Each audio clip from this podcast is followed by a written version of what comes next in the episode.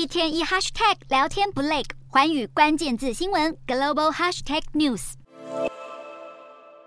法国总统马克宏访中，虽然与北京谈了不少商务合作，但是在最重要的乌俄议题上却没有取得进展，遭各界炮轰，外交失败。不但如此，在反国专机上，马克宏接受美媒专访，又再次迎合北京，声称欧洲不应该为了台湾卷入美中冲突。马克宏在台海问题上与其他欧美国家大唱反调，还主张欧洲应该要摆脱对美国的依赖，目的是要发展欧盟战略自主，成为世界第三强权。马克宏强调，法国毋庸置疑扮演欧欧盟前线角色，因此不应该被卷入别人的危机之中。马克宏唱和习近平，马上受到欧洲政治和学术界洗版式的负评。欧洲议会对中关系代表团团长鲍瑞汉怒轰马克宏访中的结果比预期还要糟，根本是一场完全的灾难。而欧洲国家不会接受所谓的战略自主和成为世界第三强权。接着，欧洲智库专家也跟进批评马克宏像是给了习近平免费通行证。学者警告，误以为不引起中国过度反应就能让欧洲置身台海冲突外是危险的天真。相较于马克宏，欧洲舆论给予同行的欧盟执委会主席范德赖恩完全相反的评价。范德赖恩访中期间，针对中国武力犯台展现强硬立场，因此没有受到如马克宏般的红毯欢迎、国宴款待。不过，欧盟议会议员们纷纷赞同范德赖恩对习近平摆出强烈贺阻态势，才是欧盟未来更好的选项。